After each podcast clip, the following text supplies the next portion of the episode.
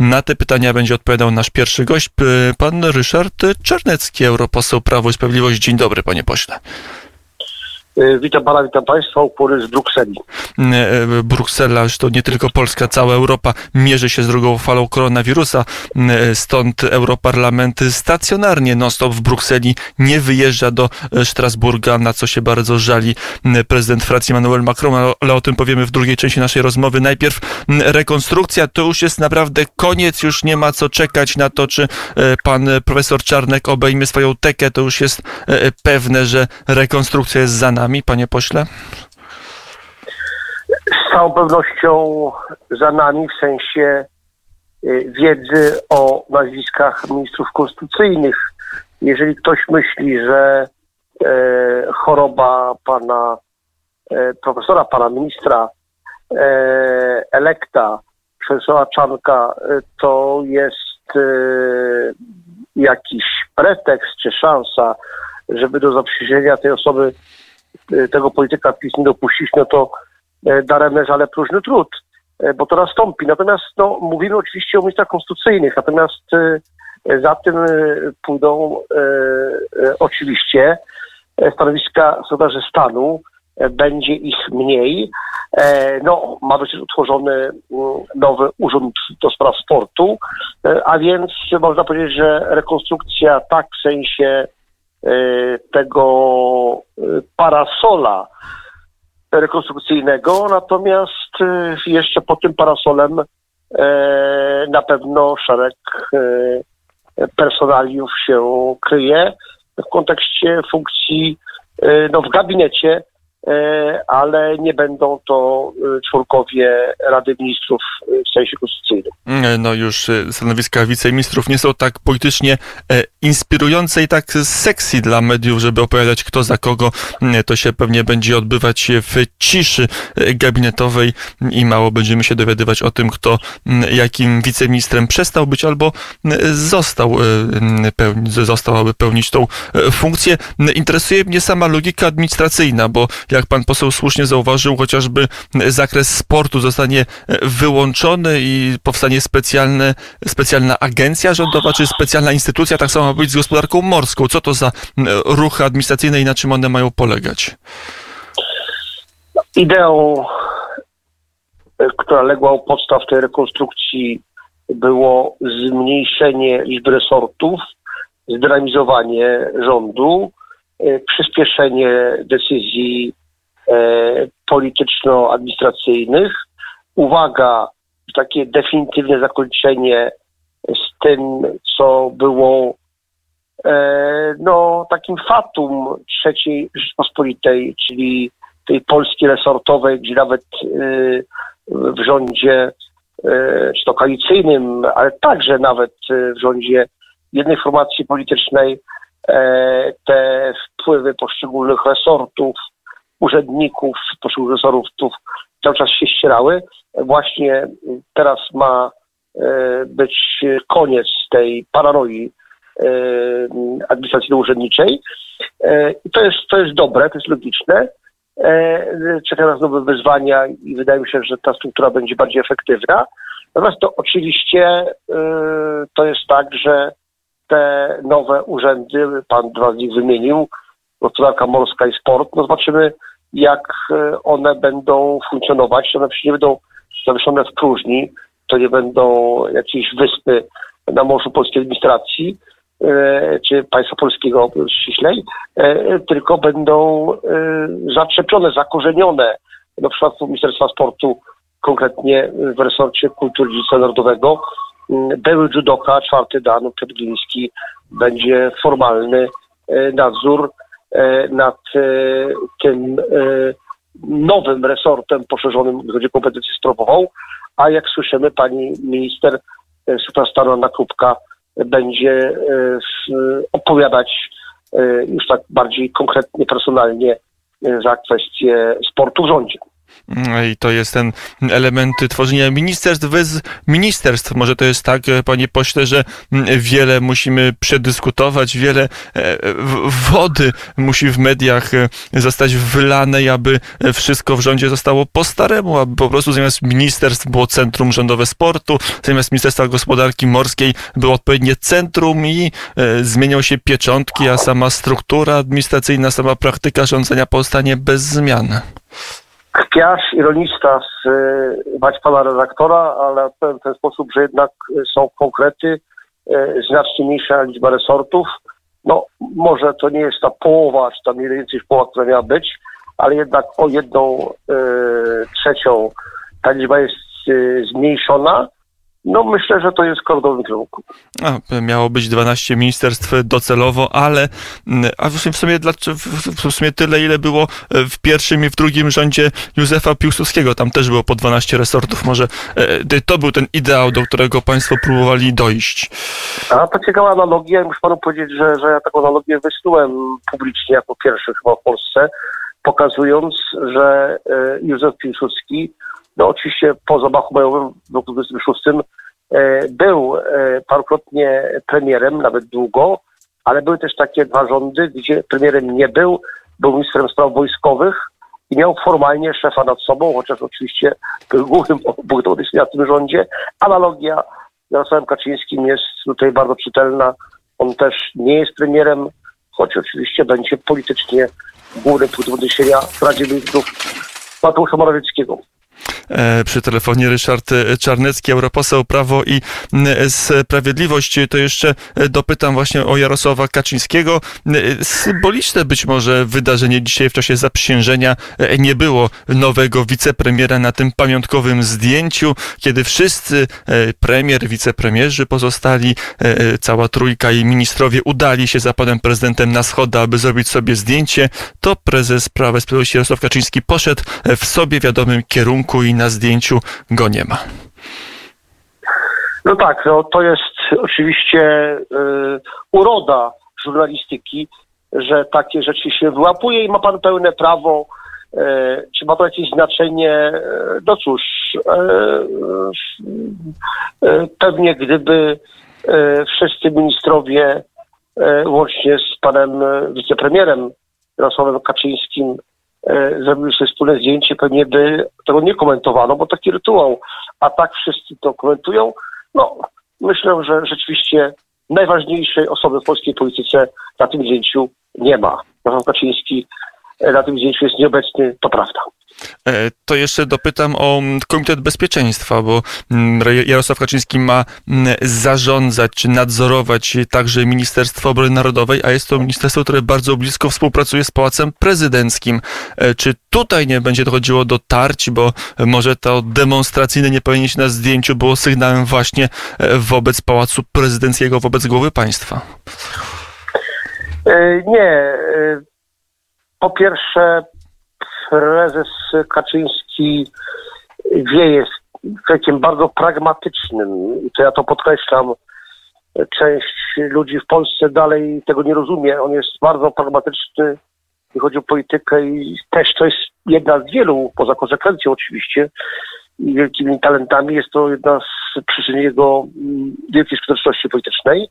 E, w interesie obozu rządzącego jest dobra współpraca z prezydentem, co więcej, wczoraj spędziłem godzinę w Pałacu Prezydenckim blisko i wiem jedno, że e, w Pałacu Prezydenckim jest też e, głębokie przekonanie, że po prostu w interesie głowy państwa jest bliska współpraca e, z tym rządem. I jest przekonanie, że ten rząd ma szansę skutecznie walczyć o reelekcję, czyli po raz pierwszy w historii Polski formacja polityczna może być po raz trzeci wybrana mm, do władzy ponownie może nastąpić reelekcja po raz kolejny Prawa Sprawiedliwości według przekonania, e, e, które istnieje, e, krąży nad pacem prezydenckim.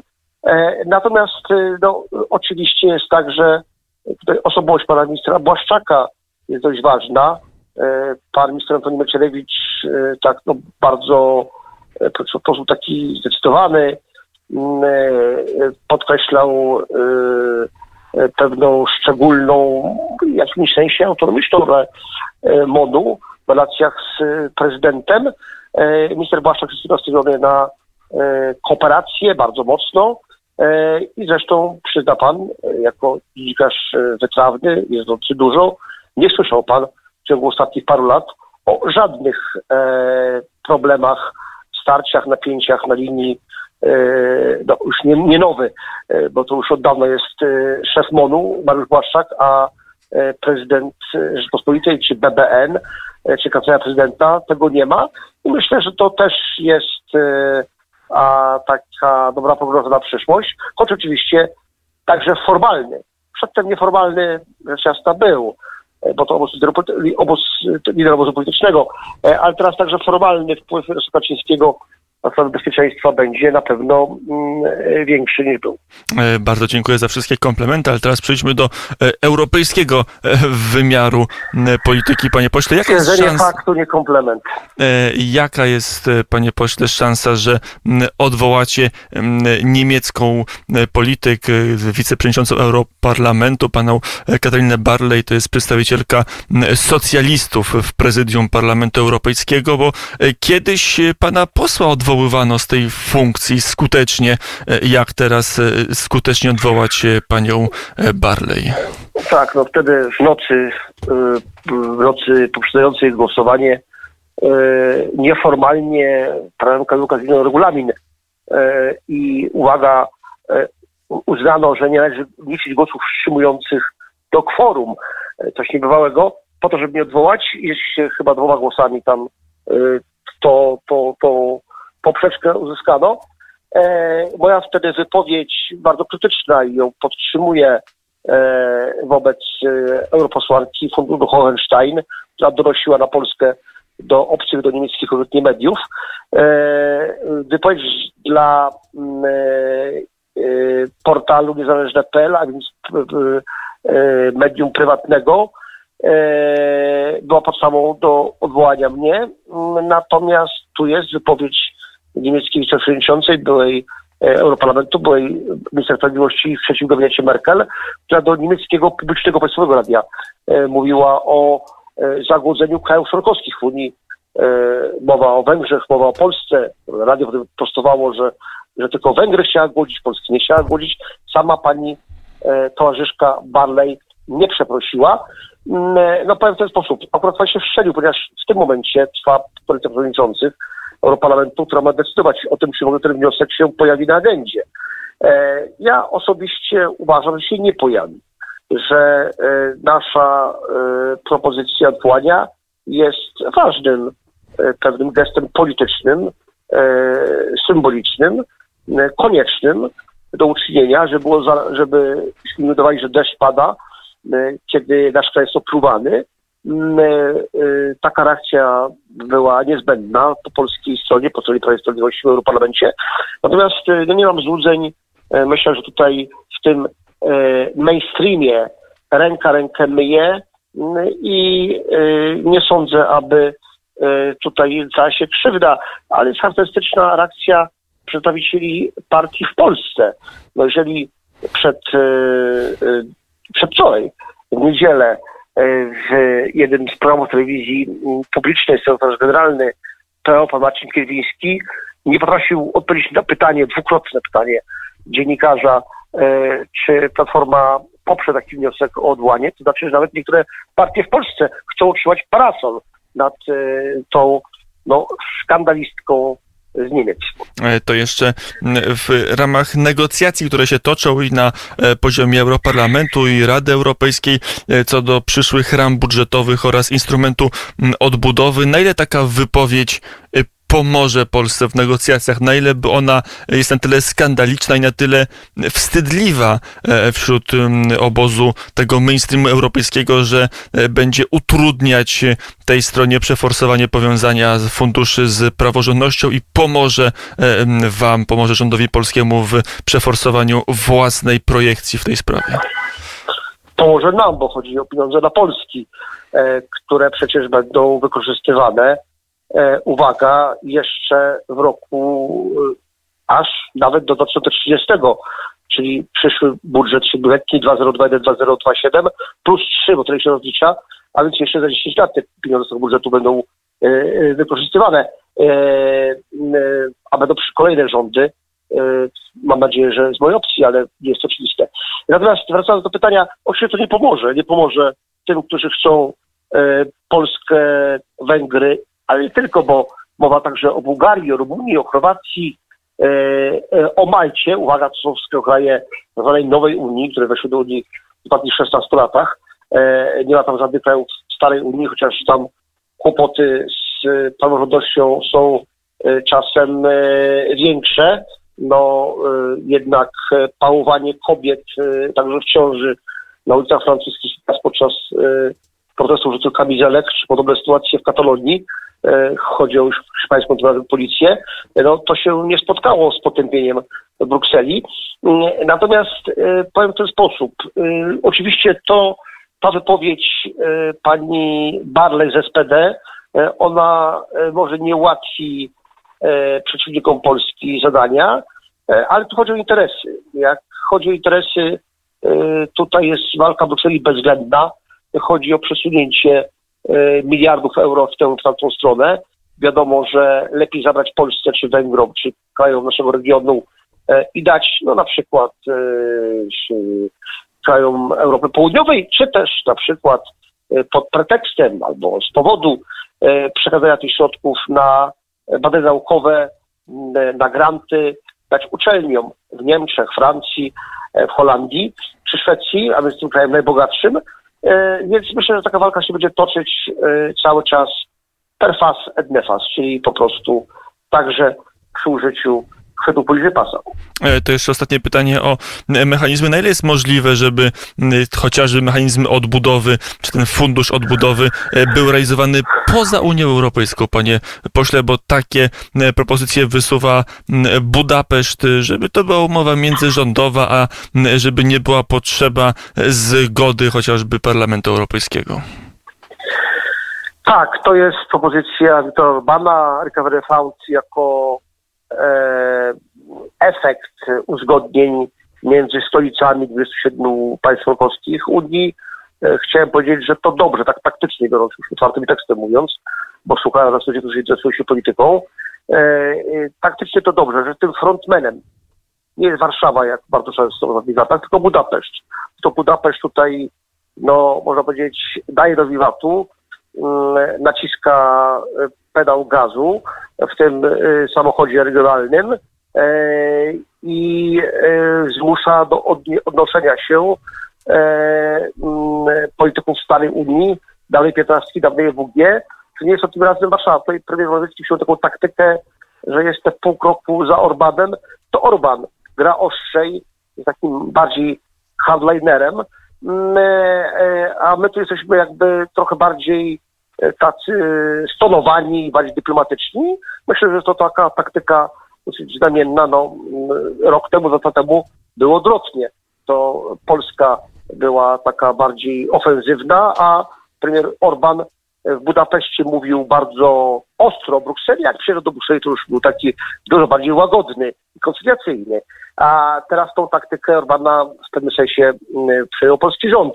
E, natomiast uważam krótko, że ta koncepcja jest e, nierealna, chociaż ciekawa. Traktuję ją, prawdę mówiąc, jako element pewnej negocjacji ze strony Budapesztu i naszego obozu. Oficjalnie e, mm, z polskiego rządu w tą koncepcję nikt się nie wpisał i jak znam życie, jak trochę znam życie polityczne, nikt się nie wpisze.